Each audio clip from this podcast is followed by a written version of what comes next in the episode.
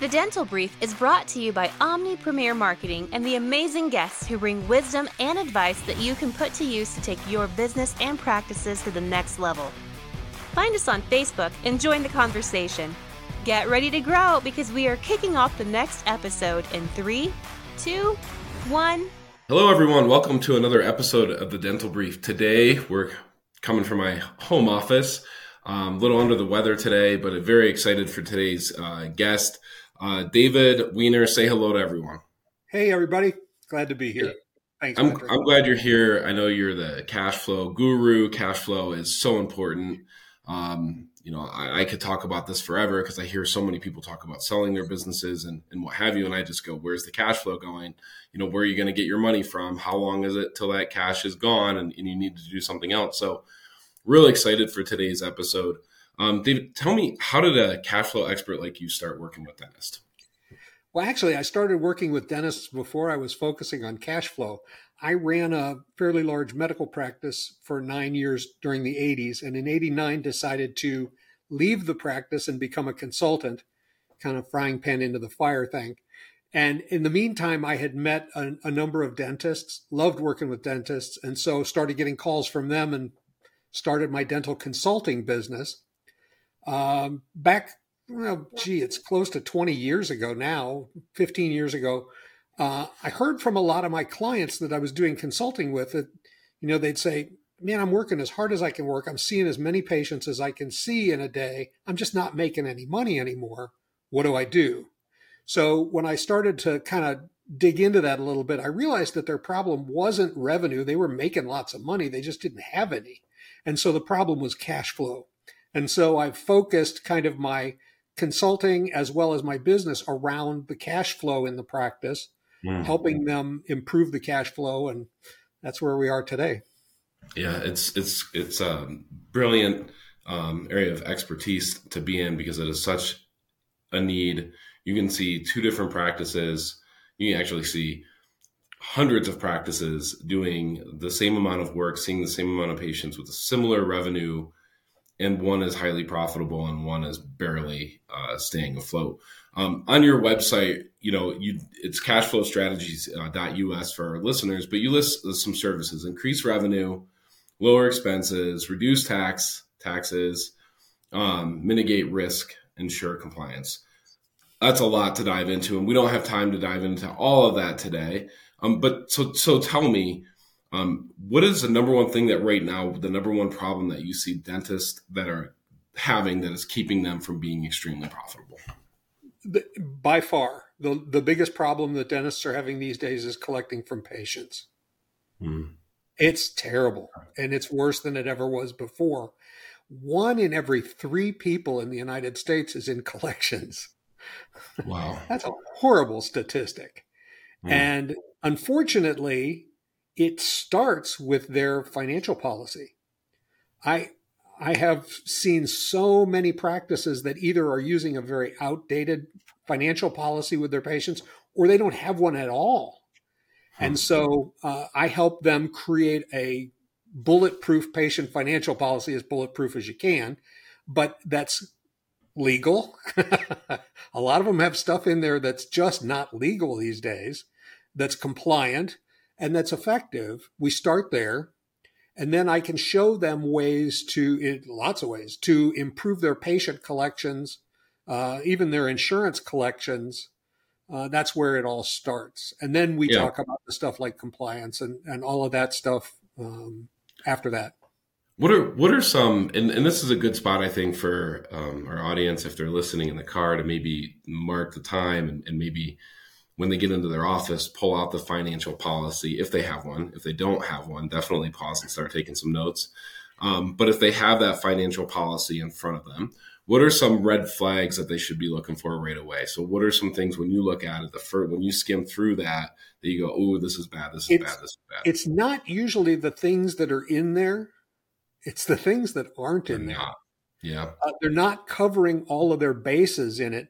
One thing that they put in there that is absolutely not legal these days is um, something to the effect of the patient agrees or the guarantor agrees to bear the cost of collections in case this account has to go to a collection agency.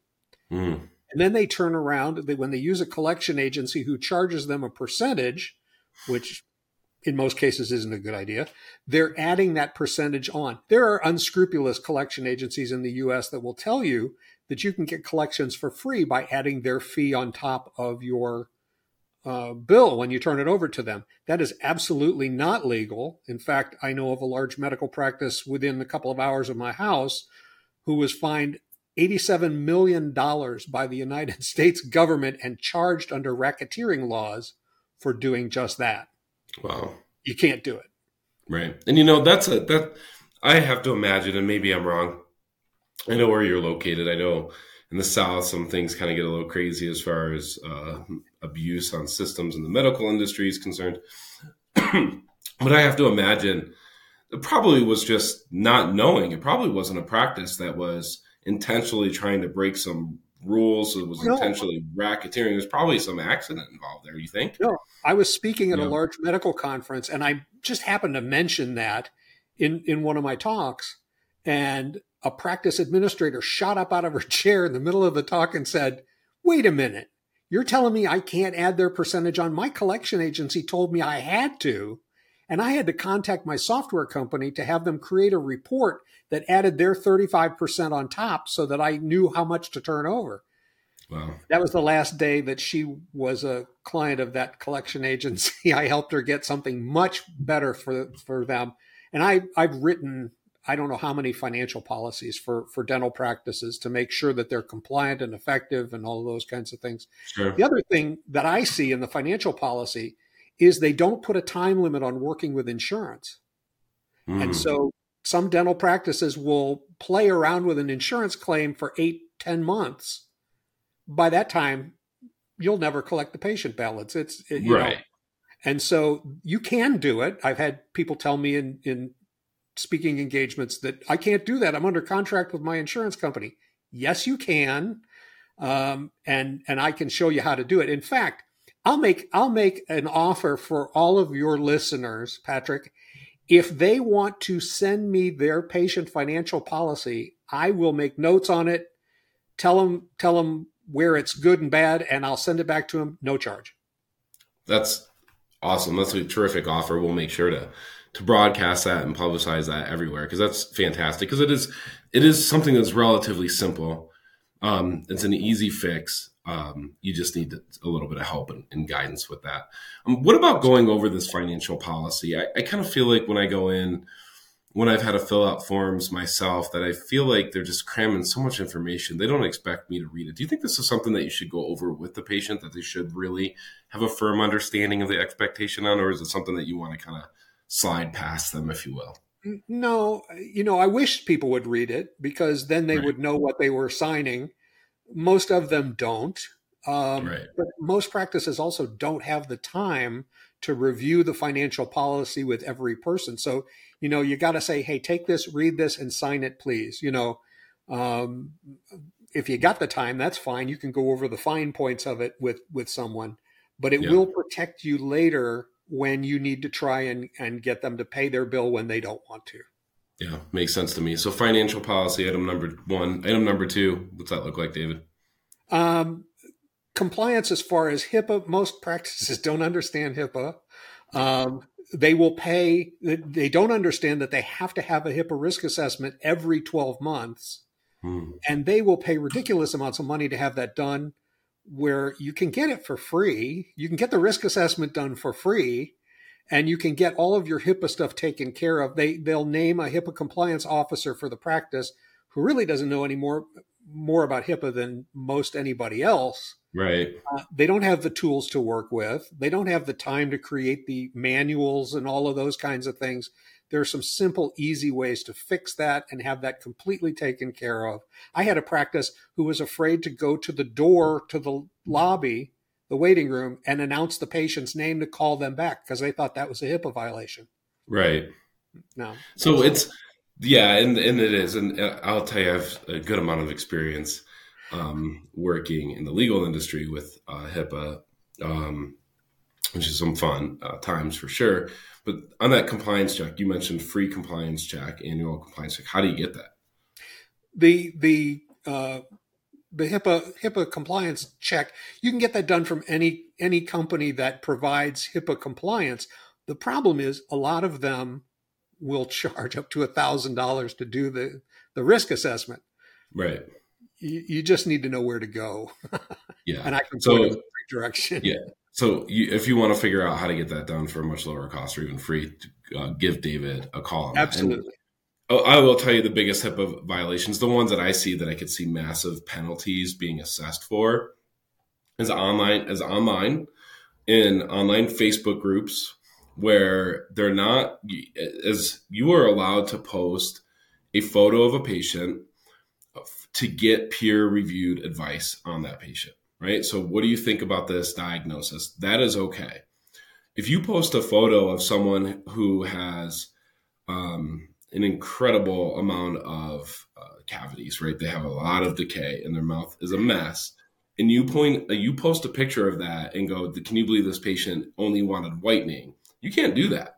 Like that doesn't. You, you're picking on that patient for one thing. Yeah. You're not asking for advice, and that's the type of area. That's the type of area. If you are picking on a patient, um, which we see happen, somewhat disturbing, I think. Um, that's you can be fined for that, right? The other thing that I see all the time is patient comes into the waiting room, walks up to the desk, they, they're checking in for an appointment, and the person behind the desk says, "By the way, you have a balance of X number of dollars. How will you be taking care of that today?"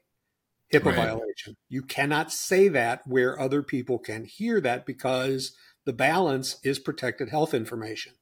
Right. So Yeah. you just can't do it. Yep. Item number three. We got two big ones done. Um, probably one area that that I have seen that they're they're doing wrong is they are way overspending for the things that they do, for the things Mhm. that they buy. And so I've been able to help a lot of them into buying groups, consolidate some of the things that they've done. You know, just depends on the individual practice, but I, I try and, you know, fit them in where it where it works the best for them. So they're they're not collecting enough money, they're collecting it wrong. They're spending too much money and they're not compliant. So Yeah. So, uh, David, let me uh, ask you this kind of this last question. If somebody's looking for help improving their cash flow and they're looking for an expert such as you, what are some things that they should look for? How should they go about their their vetting process of, of finding someone to team up with and work with?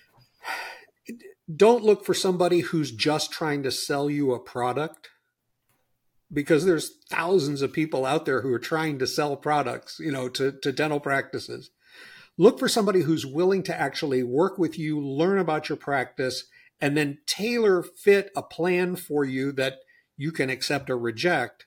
Um, somebody who's been in the dental industry for a long time, who knows their way around, who knows the proper people to talk to, you know, those kinds of things. Sure. Um, I love working with dentists. They're they're uh, the the practice that I ran was a, a medical practice. Dentists are much easier to work with. they're Yeah. like real people. So yeah.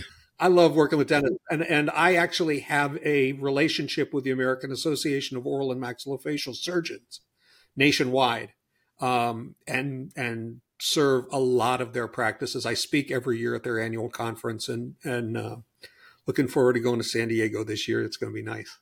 Yeah, it's going to be awesome. David, so glad to have you here on it one more time. Cashflowstrategies.us. That's the website. Offer, great offer. Send them your financial policy. You can find the contact form on the website. Um, he'll he'll do a free check on that, get it back to you. That's a terrific offer, something that you're crazy enough to take advantage of. Um, David Wiener, so glad to have you here. Thank you so much. My pleasure. My pleasure. Thanks, Patrick. Hope you're feeling better. Thank you.